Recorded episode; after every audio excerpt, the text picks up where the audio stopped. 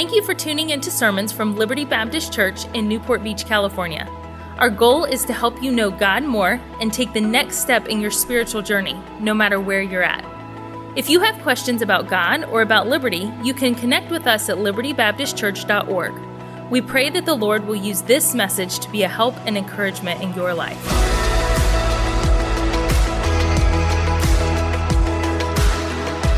Get your Bibles.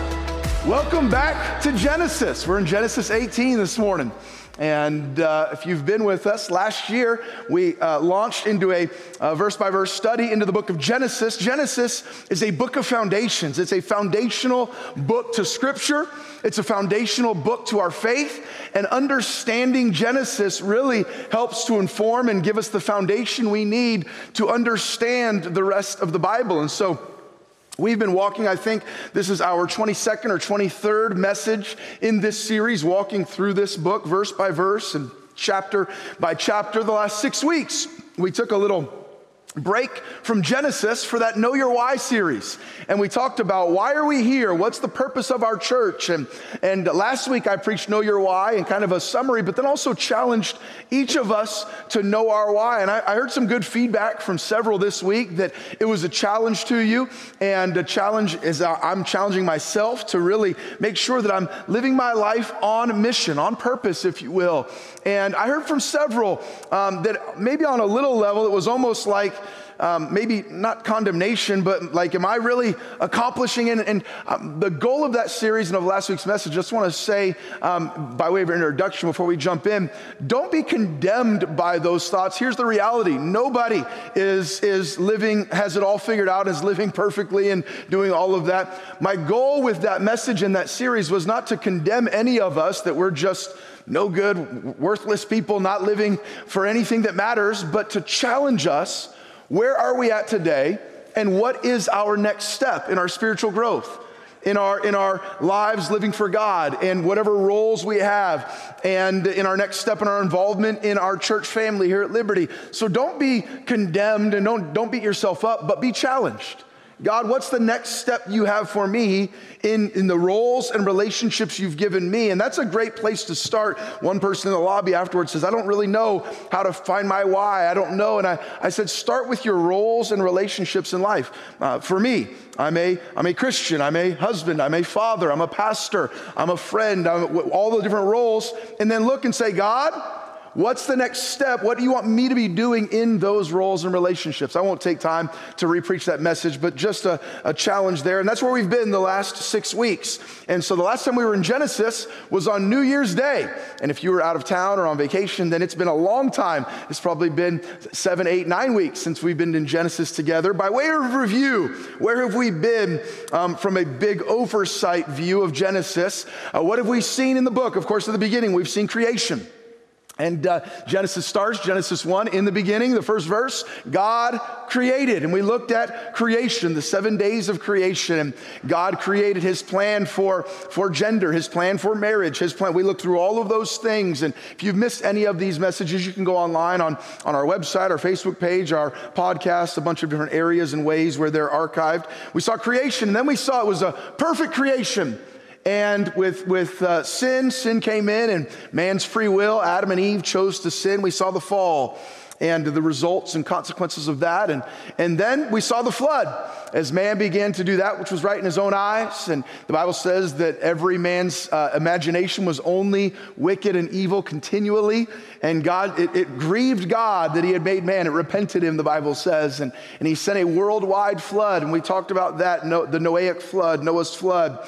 And then after the flood, man began to multiply and, and then began to turn away from God again. I'm sensing a pattern that God blesses and then we walk away. And, and we had the Tower of Babel. We saw that and, and the dispersing and, and confusing of languages and really where the, the basis of where we would get the languages of, of our world today were separated and began there at the Tower of Babel. And so we have now man in different people groups, different languages, different cultures. And, and we have people that are, many of them, many of which are not living for God, not following after God. And so we have a very important character. That's the, what you see there is the first 11 chapters of Genesis.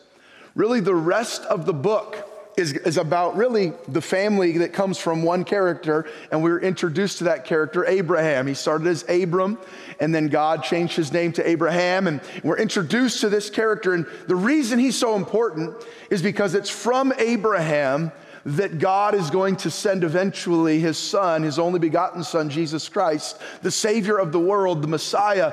And really, the Old Testament, the rest of the Old Testament is that story of a people that God has set apart to bring forth his son to this world. It starts with perfect creation, then we have the fall, man messes stuff up, and the rest of the Old Testament, the, the narrative is this that God has a way to redeem his people. He will not leave us in our sins, he wants to save us. He wants, and so we have Abraham, and we see what we saw with Abraham his call, his call to leave his people, and then God's promise that he would be a chosen people, his, he would make a a great nation of them. We saw that promise. And, and then we saw Abraham and Sarah's doubt. And from that came Ishmael the father of, of the Arab race. And God said, I'll make a great nation of your children. And they took matters into their own hands because Sarah was old and, and was barren, could not have a child. Um, she said, Go in unto my handmaid Hagar. And so Hagar had a child, and God kept his promise. Now, it wasn't his plan as far as it's not what Abraham, it was, it was fruit of Abraham's disobedience, but God kept his promise and made a great nation of Ishmael. And the, the two sons of Abraham, Ishmael and Isaac, their descendants have been fighting to this day, millennia later. The, the greatest conflicts in our world history come from Abraham's two children, Isaac and Ishmael. And then we saw on New Year's Day, Genesis 17, God's repeated promise I promised that I would give you a promised child. You took matters into your own hands. I would give you a child of faith. You didn't believe me, so you had a child of the flesh. And, and we had that repeated promise, and that was our message in Genesis 17. Before we jump, if you, if you have Bibles, I would encourage you to turn there. We're going to look at this entire chapter together this morning, and I always believe you'll get more out of the message if you follow along and see it for yourself. If you don't have a copy of God's Word, there should be one in the pew rack in front of you. If there is any power in my preaching, or for that matter, anyone's preaching at any church that you go to, if there's any lasting, eternal power, uh, that power is found in the Word of God being delivered to us through, by the Spirit of God in our lives. It's not based on the oratory skills of the pastor. And so let's follow along and see that. But before we jump into this morning's text, I want to read in just a moment a Facebook post that a pastor friend of mine made this week. We have a, pic, a, a picture of, the, uh, of this pastor and his wife. Their name's Donald and Marissa Savini. I've known the Savinis uh, since they were single college students dating. They were high school sweethearts and they came to uh, Bible college, and, and I knew them then. And through the years, uh, we've become friends and, and have grown a little bit closer. They're now married parents and church planners in her hometown area of Cape Cod, Massachusetts. And I think we have a picture of their family. They have four young boys, one uh, who has severe special needs and is, uh, that, that, has autism, and a beautiful family. Um, they went a few years ago to plant this new church in Cape Cod. Our church has had a part in this family and that church being planted there. And, and uh, we've prayed, we've, we've sent some funds um, to help get that church off the ground. And this family has faced some challenges, as every family does. Um, they're both, both mom and dad are bivocational. They both work full time jobs uh, because of the fact, the cost of living there and, and trying to get a church off the ground without a whole lot of financial support behind them. In addition, um, they've both been going back to school, and Marissa has gone, I, I think, uh, nursing school and is going to get her, or maybe has gotten that degree and has finished that. They've been doing that with four young sons. Um, they have that challenges of starting a church from scratch in an expensive region of the country. Um, they have all of these things. And I know of some of the things. We were with them in October at a pastor's retreat and got to talk some. And we text most weeks. They're actually coming. They'll be here this summer. They want to bring their whole family. They want to see our church and they want to be here in our area for a week or so. And, and he'll be speaking on a Sunday, on a Tuesday evening, actually, one of our summer Tuesday nights. And, and, um, and, and so I know of some of the things they've walked through, that some things I'm not sharing um, in the last year or so, but they've had setbacks with their church meeting place and their family's rental where they live. They've had to move and, and just get a winter rental because unexpectedly they got kicked out of the other place where they were. The, the owners decided to sell and they were in a month to month spot at that point, and just all of these things. And this week, he posted this video along with a caption this week, um, right around the corner from their rental home. He posted this caption of the water with the fog there. And, and he was standing, he said, This is just a short walk from our home where we live. And they, they went, they were on a walk, and they saw this with the fog in. And here's what he said about this view He said, It's foggy today. Around the corner from our winter rental, when you stand on the shore, you can't see the other side of the water in any direction. I've been in this same spot on sunny days and sunset evenings when it looked like a priceless painting. And it was easy to see the land and houses across the water on the other side. He said, Even though I can't see the other side today, I know it's there because I've seen it before. I have confidence that if I got in a boat and headed across the water, sooner or later I'd hit land. It's there. I've seen it with my own eyes. In our lives right now, we honestly can't see the other side the side of answers, the side of comfort, of safety, of security. We've been searching for a place to live for our family and have to be out of this winter rental by May 1st, and it feels like we keep coming up short. Not many options to choose from, and a lot of it is just waiting. It's unclear at best, and frankly, a little scary. Yet, even though I can't see the other side and I don't see our answer yet, I still know it's there. I have confidence it's there, and we can walk through this life one step at a time, one day at a time, knowing that He will take care of us. We can walk in faith following Jesus even when it's foggy out because I've seen him do it before. I have seen and lived in the goodness of God. Maybe you're in a fog today in your life. Rest in the promises of God and remember all, uh, the, all the times He's led you through it before. The sun will shine again. And as for me and my house, we'll walk through the fog together. It's going to clear up soon. How many of you can relate about a foggy season in life? Right? Sure. Maybe some of you are there today. Maybe you're not. Maybe the sun is shining. Life is full of seasons, isn't it? And there are times where it's seasons of, of, of, sunshine and joy and everything's good. And there are seasons of fog and, and where we ask God, what are you doing? And how is this possibly going to work out? How, how could your promises possibly be true based on the circumstances of my life? Where is all of this leading? And your plans and your promises seem impossible, God. And this morning, I want to bring a message from Genesis 18 that I've titled, Our Response to God's seemingly impossible plans. Our responses our response to God's seemingly impossible plans. You see, in this chapter of Genesis, chapter number 18, uh, we've just had God in 17 repeat his promise to, to Abraham that Sarah would actually have a son. He didn't need to take matters into his own hands, that, that God's promise was still there. And we come to Genesis 18, and we're going to see two of God's plans. We're going to see God's plan for life we're going to see he's going to talk more about um, the promised son Isaac that would come. And then we're going to see God's plan for death. He's going to talk about the fact that where Abraham's nephew lives, Lot, lives in Sodom and Gomorrah, a place of debauchery, a place of vile, evil wickedness. And God is going to have a plan to destroy Sodom and Gomorrah. We see two of God's plans a plan to bring life, not only in Abraham's family, but through Isaac, through his bloodline, to bring life to the whole world. He said, In your children, in your family, will all the nations be blessed. I'm going to bring life unlike you could ever ever imagine. And I'm also going to bring destruction and death in his plan for Sodom and Gomorrah.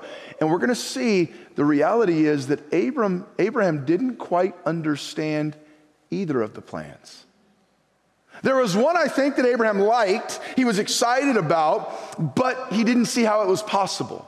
And there was another that we know we're going to see this morning that Abraham did not like. And we're going to look and see Sarah's responses and Abraham's responses and see what should our response be when God's plans seem confusing, difficult, and maybe even utterly impossible. What should our response be in the foggy seasons of life? How should we walk through when God's promises and God's plans don't seem like they could be possible? Let's get some answers from God's word this morning, shall we, church? We're going to look at this chapter together, Genesis 18, beginning in verse number one. The Bible says, And the Lord appeared unto him, unto Abraham, in the plains of Mamre, and he sat in the tent door in the heat of the day. Middle of the day in this region in the Middle East, people did not do much work. Okay, we, I, I like some countries still do this. They shut down in the afternoon for like a siesta or a time time of rest. I, I, I, would, I would vote whoever in that would present that as a bill in America. Let's go get an afternoon nap every day, right? And uh, isn't, it, isn't it terrible the way that life works? When they force you to take naps, you don't want one. And when you want one, you can never get one. Isn't that? It's just terrible. And, and, and so, in this, in the heat of the day, people were not out working. They would go in that heat of the day and just try to rest and survive and make it through. This is where we're at. Abraham is sitting in the shade in the, in the door of his tent. Verse 2 And he lifted up his eyes and looked, and lo, three men stood by him. This was strange because people, again, were not walking or working. Nobody wanted to be out doing anything physical at this time. And he had been sitting there and didn't see them. And all of a sudden, three men stood by him. And when he saw them, he ran to meet them from the tent door and bowed himself toward the ground. What's the third word of this chapter, chapter 18, verse number one? What's the third word? And the who?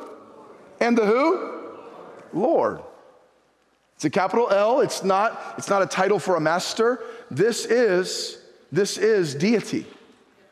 In the Bible, you're reading the Old Testament, there are times where God will come down and make an appearance to man. We call that a theophany. There are times when Christ will come down, and we call that a Christophany. And a, revealing or an appearing of God or, or Jesus in the Old Testament to people where they could see them. And that is what is happening here. We have, we have God and we have, we have the Lord and two angels, the Bible will see it later, coming to meet Abraham after this promise. Look at verse number three. And, and Abraham said, My Lord, if now I have found favor in thy sight, pass not away, I pray thee, from thy servant. Very hospitable culture. If somebody comes to your, your, your, your home, your tent in that time, you're going to honor them uh, and you're going to feed them. I'm not sure that Abraham quite knew who was here with him yet. I think he figures it out a little later in the chapter. But he says, Please let us take care of you, let us serve you. And this is interesting. Abraham, at age 99, he's, he's old, he's wealthy he's greatly respected, but I love that he was not too old or too important to be a servant. I love that. He had servants and he could have called them and said, Go. But Abraham ran. And I almost preached a message. There's so much in God's word. And if, I, if, if we got to get through Genesis at some point, right? So I can't preach everything, but I almost preached a message about the types of servants that we can be from this passage about Abraham. I Could have preached an entire message. And if you're a teacher or preacher listening to this sometime later, feel free to take these thoughts and develop a message on what type of servants we should be just for free. I'll just throw this in. It's not my message for free. I'll give you an outline here. We see here Abraham served the Lord. In verse number two, we see he served the Lord personally. He served the Lord personally. He lifted up his eyes. He ran. By the way, church family, don't expect somebody else to do what you can do and what I can do. Not only that, Abraham served the Lord immediately. He ran as a 99 year old man. He served the Lord humbly. Look at verse number four. Let a little water, I pray you, be fetched and wash your feet and rest yourselves under the tree. And I will fetch a morsel of bread and comfort your hearts. After that, you shall pass on, for therefore you come to your servant. And they said, So do as thou hast said. He humbled himself and said, Let me go get a meal ready. Let me help you. In verse one, he bowed before them, shows great humility. He, and then he, we see Abraham serve cooperatively. Look at verse number six. And Abraham hastened into the tent unto Sarah and said, Make ready quickly three measures of fine meal, knead it, and make cakes upon the hearth, something probably like a pita bread. Get that ready. We've got to make some. We've got some people here. We got to get some. And so he's working together. I'm going to talk a little bit more about that tonight at five o'clock in our series on sacred cows. I'm going to talk about how, how we ought to work together with other believers. And uh, tonight's message is entitled, How to Treat Other Cattle Farmers. And so you come back tonight at five and we'll have a good time there. Look at verse number seven. He served God. He was a, he served generously. Verse number seven. And Abraham ran unto the herd and fetched a calf tender and good and gave it unto a young man and he hasted to dress it. And he took butter and milk and the calf which he had dressed and set it before them. And he stood by them under the tree and they did eat. He served personally and immediately. He served humbly. He served cooperatively and generously. What a great example. He gave a feast. Instead of just a little bit of bread to keep going, he gave a feast. And by the way, this is, I believe, it's definitely the first time, I think it's the only time we see uh, God or Christ eating a meal with other humans before the incarnation of Jesus in the New Testament. What is Abraham known as? The Bible describes him in another place as the friend of God. We see now God eating here at Abraham's tent. He's welcomed him in, and, and Abraham there ready to serve, and he's standing and he's watching. A great pattern for the type of servants we should be. Now look at verse number nine. And they, that is God and the two angels, they said unto him, Where is Sarah thy wife? And he said, Behold, in the tent. And he said, I will certainly return unto thee according to the time of life. And lo, Sarah thy wife shall have a son. And Sarah heard it in the tent door which was behind him. This is, this is, she's, they, they already heard the promise, you're gonna have a baby. That's not possible at that point. she's in her 70s. And so she says, Go in unto my handmaid. That's how we'll have a baby. And by the way, legally speaking, that was actually not illegal. It was actually culturally acceptable, but it was not morally or spiritually acceptable based on what God wanted them to do. And, and, and so now, now all of a sudden, Sarah thinks she's making some cake for some guests, and now she finds out these aren't any ordinary guests. These, they know, and it says, a year from now, I'm coming back and you're going to have a baby. I'm going to visit you. Verse 11, now Abraham and Sarah were old and well stricken in age, and it ceased to be with Sarah after the manner of women. Sarah was close to 90 years old. And to paraphrase this verse, her years of hot flashes were well behind her, all right? She is done with all of that. She's done. And she even says that I, am I'm, I'm 90 years old. What is happening right now? Verse number, verse number 12, therefore, Sarah did exactly what all of you would do if you were told this at that age. Therefore, Sarah, what church? She what?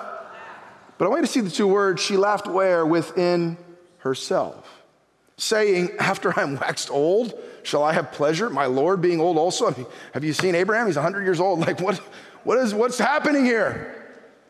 But she laughed within herself. she hears, she's in the tent. She's not seen. She hears, she, that's not happening. I don't know what God's plan is, but this is not it. Verse number 13 And the Lord said unto Abraham, Wherefore did Sarah laugh, saying, Shall I have a surety bear a child which am old? Is it interesting that God knows our hearts? He knows our thoughts. And Sarah's kind of like, What? Who, how did they hear me laugh? How did they know what I'm saying? I, that was just, I was talking to myself in here. That was just inside myself. Verse 14, would you read verse number 14 aloud? Here's what God says to Abraham with Sarah in earshot. Verse 14 aloud. Ready? Begin. Is anything too hard for the Lord? At the time appointed, I will return unto thee according to the time of life, and Sarah shall have a son. Kind of a wake up call. Abraham, You've seen me work. You've seen me bless. You've seen me do miracles. You've, I've worked in your life. And Sarah, is anything too hard for the Lord? And of course, that's a rhetorical question. But I say on this February Sunday morning in Newport Beach, California, whatever you're walking through and you think is impossible, I repeat that rhetorical question Is anything too hard for the Lord? What an encouraging verse. Verse 15, then Sarah denied, saying, I laughed not. What, what, are you talking about? Nobody heard me laugh. That was inside. I, for she was afraid, and she said, Nay. But, uh, and he said, Nay, but thou didst laugh. Go, I, you did laugh. Nobody might have heard you, but I'm God. I know. I know your heart. And the men rose up from thence and looked toward Sodom. And Abraham went with them to bring them on the way. And the Lord said, Shall I hide from Abraham that thing which I do? Being uh, Abraham's going now, they're walking and they're looking toward Sodom. And it's almost like we get a picture into, into God's uh, internal discourse. And he says, Abraham's my friend. He's the, the, promise, the chosen one that's going to bring um, my, my, my, people um, to, to this earth. Should I let him know what I'm about to do? Am I going to hide this from him? Verse number 18, seeing that Abraham shall surely become a great and mighty nation, and all the nations of the earth shall be blessed in him. I think part of this was he needs to see how I deal with nations that don't follow my plan because what I'm doing to them could very well happen to these people. I need, and I, I, think that's kind of what God's saying there. Verse 19, for I know him, That he will command his children and his household after him, and they shall keep the way of the Lord to do justice and judgment, that the Lord may bring upon Abraham that which he hath spoken of him. And the Lord said, Because the cry of Sodom and Gomorrah is great, and because their sin is very grievous, I will go down now and see whether they have done altogether according to the cry of it, which has come unto me. And if not, I will know. And the men turned their faces from thence. The angels went away and went toward Sodom, but Abraham stood yet before the Lord. So now it's just, we have the plan. I'm going to give you life. I'm going to give you a child. Sarah doubts it. And now, now we have the plan of life, and now we have Abraham. It's just God and Abraham standing there talking face to face. And he's going to tell them his plan for death, for judgment. And it's an interesting conversation. Many of you know this story. But, but Abraham kind of gets into this negotiation with God, this time of prayer. Verse number 20, 23. And Abraham drew near and said, Wilt thou also destroy the righteous with the wicked? God, I, I know the kind of God you are. Are you going to destroy really good people because of the sins of really bad people? Verse 24, peradventure, there be 50 righteous within the city. Wilt thou also destroy and not spare the place for the 50 righteous that are therein? So Abraham thinks, well, maybe, maybe I can get, hey, God, are you really going to do that? What if there's 50 people there that love you and are following you? And by the way, never underestimate the power of a remnant. Never underestimate the power of a small group of people that are passionate about God. And then God says in verse 25, or actually, Abraham, he kind of appeals to God's character and nature. Verse 25, that be far from thee to do after this manner. That's not the kind of God you are, to slay the righteous with the wicked, and that the righteous should be as the wicked. That be far from thee. Shall not the judge of the earth do right? He's kind of appealing to God's nature and character. Verse 26, and the Lord said, If I find in Sodom 50 righteous within the city, then I will spare all the place for their sakes. Again, great reminder that, that prayer works. God does hear our prayers. And my finite brain can't understand all of the foreknowledge of, of, of, an infinite God. But what I see here is, he says, I'm going to destroy this place. And Abraham says, That's not the God you are. You're a loving, merciful, kind God, and you have righteous people. Is that, now you are a God of holiness and justice and righteousness, but are you really going to destroy all the righteous? All, all the, the, the righteous, if, we, if there's 50 there, would you save it? And God says yes. And I think Abraham was kind of like, oh, I, I didn't think he would do that. I don't know that's for sure. This is just the Ryan Thompson commentary coming in here. I don't know for sure, but I kind of think he was like, I didn't expect him. Kind of like, you know, kids ask for something and then you say yes, and oh, really? Oh, I should ask for more. I didn't know I was going to get a yes here. I think Abraham was like, and I think Abraham was kind of like, wow. He said yes, but, but I know that that's a really bad place. I don't know if there's 50 there wait a second, I need to, I need to change the terms. Go to verse number 20, uh, 27. Abraham answered and said, Behold, now I have taken upon me to speak unto the Lord, which am but dust and ashes. I know I'm nobody, but would you listen? Peradventure there shall lack five of the 50 righteous. Will it destroy all the city for lack of five? And he said, If I find there 40 and five, I will not destroy it. Abraham was like, Okay, maybe I can get this number lower because I don't think there's 50 good people there, but maybe would you do it for 45? And verse number, verse number 29, and he spake unto him yet again and said, Peradventure there should be 40 found there. And he said, I'll not do it for 40's sake. And he said unto him, Oh, let not the Lord be angry, and I will speak. Peradventure there shall be 30 found there. And he said, I'll not do it if I find 30 there. And he said, Behold, now I have taken upon me to speak unto the Lord. Peradventure there shall be 20 found there. And he said, I'll not destroy it for 20's sake. And he said, Oh, let not the Lord be angry, and I will speak yet but this once. My last, last offer. Peradventure 10 shall be found there. And he said, I will not destroy it for 10's sake. And the Lord went his way as soon as he had left communing with Abraham, and Abraham returned unto his place. We're going to see next Sunday that if Lot had just led his family in ways of righteousness, Sodom and Gomorrah would have been saved. We're going to look at that next week, next Sunday morning, the next chapter. But here it is. It's kind of like any of you ever do this with your kids? They come, Mom, I'm full. I, I can't eat the rest of this. Okay, five more bites. Anybody ever do that? Give them the number of how many bites they have to eat? And then, uh, can I do it just for four? Okay, four more bites. They have to be big bites, though. What about three? All right, three, but it's got to be all the vegetables. And they, they negotiate, right, down to whatever they, they, they, and this is kind of what happens here. It starts at 50 and goes down to 10, and we see Abraham and God's plan. And we learn from here, and thank you, you've listened well. I know that's a, a lot of introduction, but what we learn here that God's plan for life, Abraham couldn't comprehend in the first half of the chapter. And Sarah couldn't comprehend. How's that possible? 90 and 100? Having a child? I think they liked the promise. I think they liked the, God's plan there, the idea that Sarah, who had been barren, would have a child. I think she liked it, but God's plan was impossible. And then God's plan of death and judgment for Sodom and Gomorrah, I think we can say Abraham didn't like it. He didn't like that plan. And by the way, there are some times that things in your life and in my life, there are things that I might like, but I think are impossible. And there are some things that I don't like. And I wonder, why is this happening? And why is God letting that come into my life? How should we respond? And I think Abraham's kind of like on the first plan, how are we going to do this? On the second one, do you really have to do this, God? Have you ever been there? You can't comprehend God's plan. You don't like what he's doing. Abraham, I like one of your plans, it's just not realistic. I really don't like another one of your plans. Is there any way we could change it?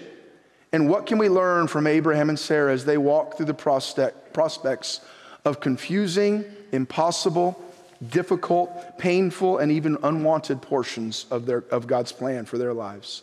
How did they respond, and how do we often respond when faced with God's seemingly impossible plans? We're going to go quickly. We've, we've seen the whole chapter. I'm going to pull out a few thoughts. I'm going to ask us to consider how are we walking through God's plans for our lives. I want you to see how we often respond. How do we often respond? Number one, we often respond with doubt in God's plans, don't we? What did Sarah say? No way. No way. It's not happening. I know he keeps telling you that, Abraham, but it's not happening doubt and don't we doubt what God is doing. God gives a promise and we look at the world around us and we look at our giftings and we look at our talents and we look at our mistakes and we look at what, what's happening in our lives. We look at where we're at and we say, there's no way God could do that. And I want to say to you, is anything too hard for the Lord? Doubt in God's plan. How do we often respond to the seemingly impossible plans and promises of God? We doubt His plan. Well, this makes no sense. I know God's word promises this and says my life will be better if I live like that, but there's just no way that's true. God, I can't see it, so I'm not going to believe it. But not only do we doubt God's plan, I see another way we often respond is disbelief in God's word. That, that God Himself had told Sarah, You're to do this, and she disbelieved. She laughed within herself. We disbelieve and we see because of the circumstances of life. Well, that might have been a good book for people 100 years ago or 500 years ago, but you don't know what I'm going through in the 21st century. We disbelieve that God's word has what we need for our lives today. I see then Sarah in verse number 15, the first three words. Then Sarah denied. We deny our own doubt, denial of our doubt. No, no, no, no, no, no. I never doubted you, God. No, no, no, no, no. No, I didn't do that. And then I see dishonesty about her actions. She said, I, I laughed not. And then I see why did she do these things? Because of fear. The Bible says in verse 15, for she was afraid. Why did she deny?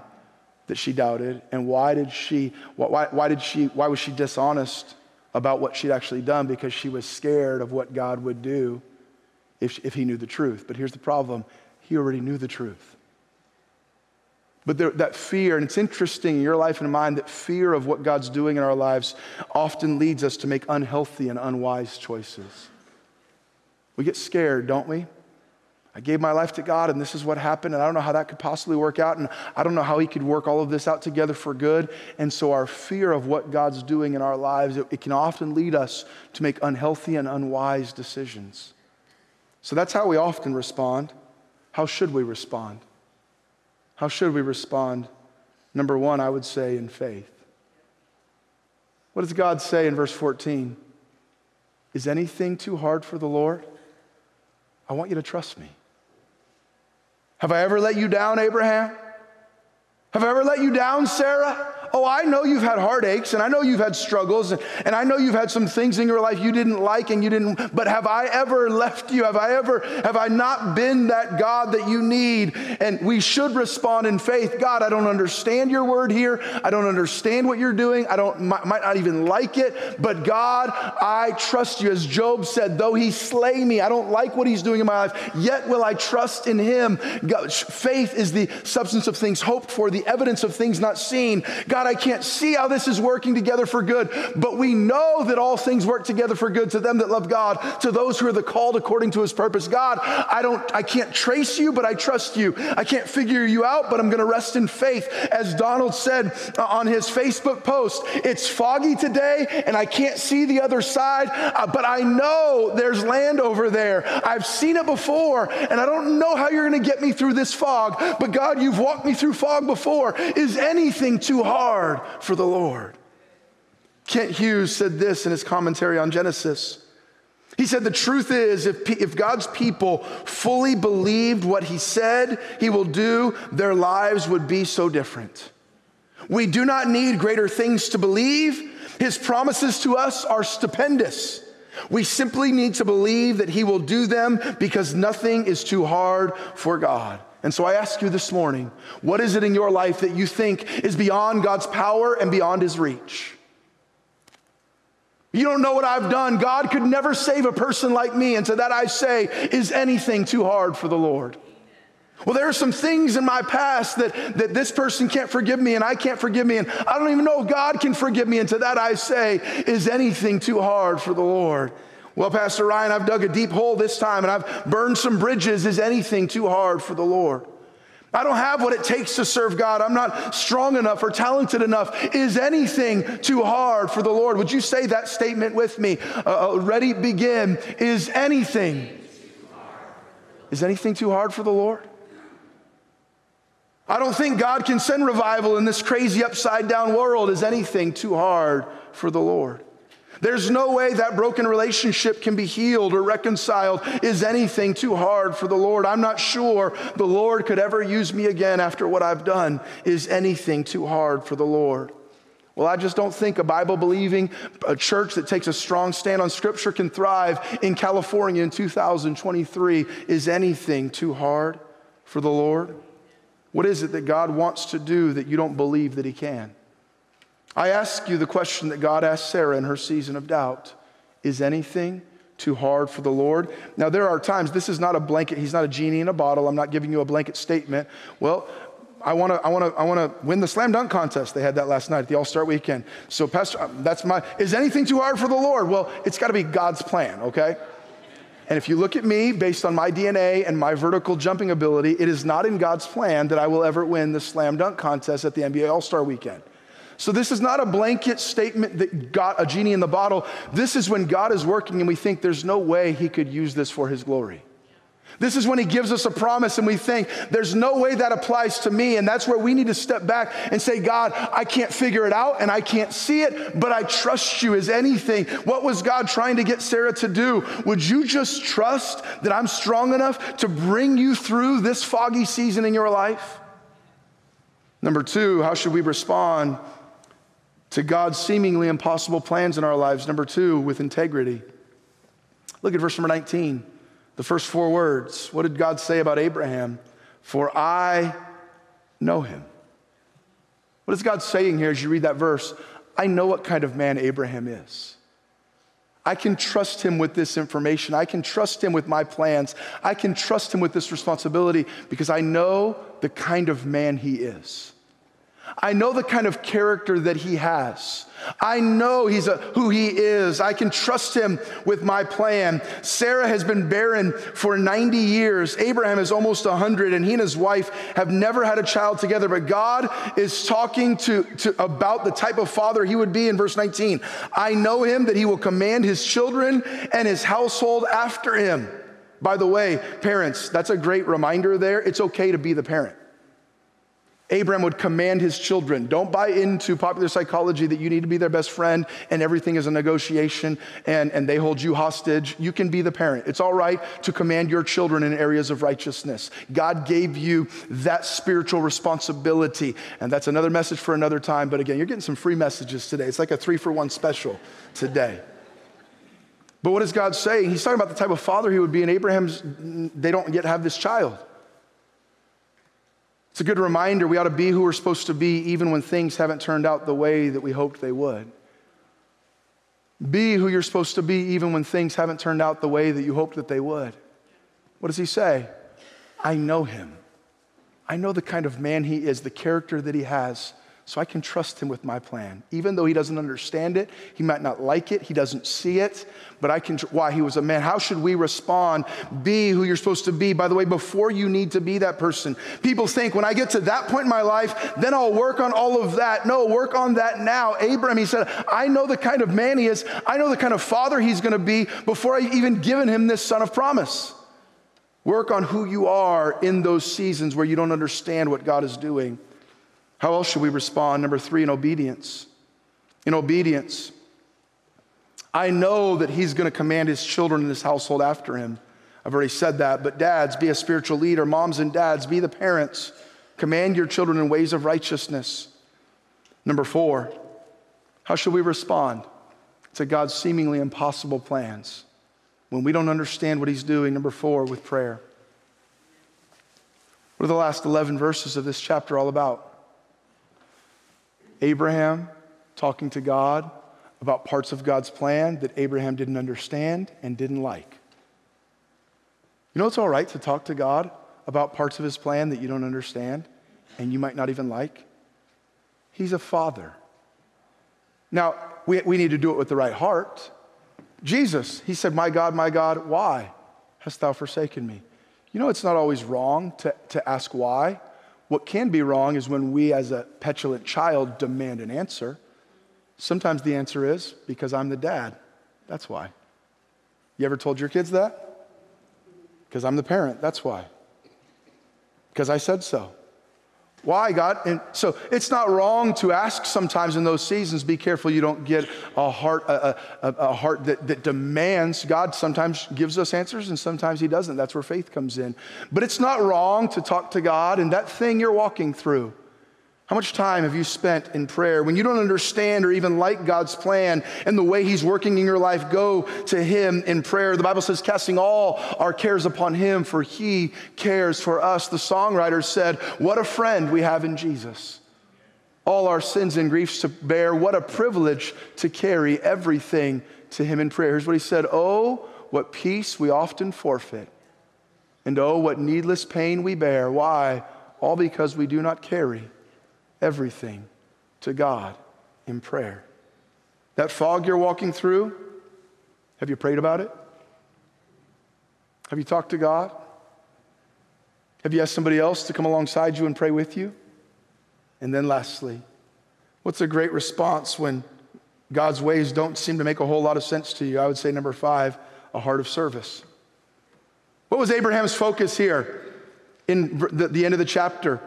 God, how can you use me to help others in your plan? His heart was for his family and his loved ones, Lot and Lot's children. His heart was to help the wicked inhabitants of Sodom and Gomorrah. God, don't destroy them. Would you, would you not? I love, I love some of those people. I know some of those people. That's my family. His heart was not, well, it doesn't affect me, so who cares? No, his heart was, there's some people that need God. How can I use my relationship with God to help them? How can I help what's going on with, in their lives that they might not even know about? A heart of service. What should you do and what should I do when God is working in ways we don't understand? One thing we should do is look for others we can serve. How can we look outside of our fog and help somebody else in their time of need? You don't understand what, what, what God is doing. You don't like what God is doing. Do you find yourself in a fog this morning? You can't see the shore on the other side? How will you, how will you respond Here's the reality if you go back and study it, the one on the left is actually, I think all of them, Sarah. Now, this doesn't mean Abraham never doubted, but for this chapter, it's all Sarah. And Sarah responds the way that I often respond when I don't understand what God's doing, or maybe don't like what He's doing, or maybe don't agree with His word on something in my life and want it to be something else. And the one on the right is really Abraham. Abraham, that man of faith, he's in Hebrews 11, the, what we call the Hall of Faith chapter. Abraham, that man of integrity, that man that did what he was supposed to do, that man of prayer, and that man that had a heart to serve others. Who are we going to be more like as we walk through our foggy seasons? More like Sarah or more like Abraham? How should we respond to God's seemingly impossible plans and promises in our lives? Thank you for listening to Messages from Liberty. Tune in next week for more Bible teaching or subscribe on iTunes to stay up to date with our current series.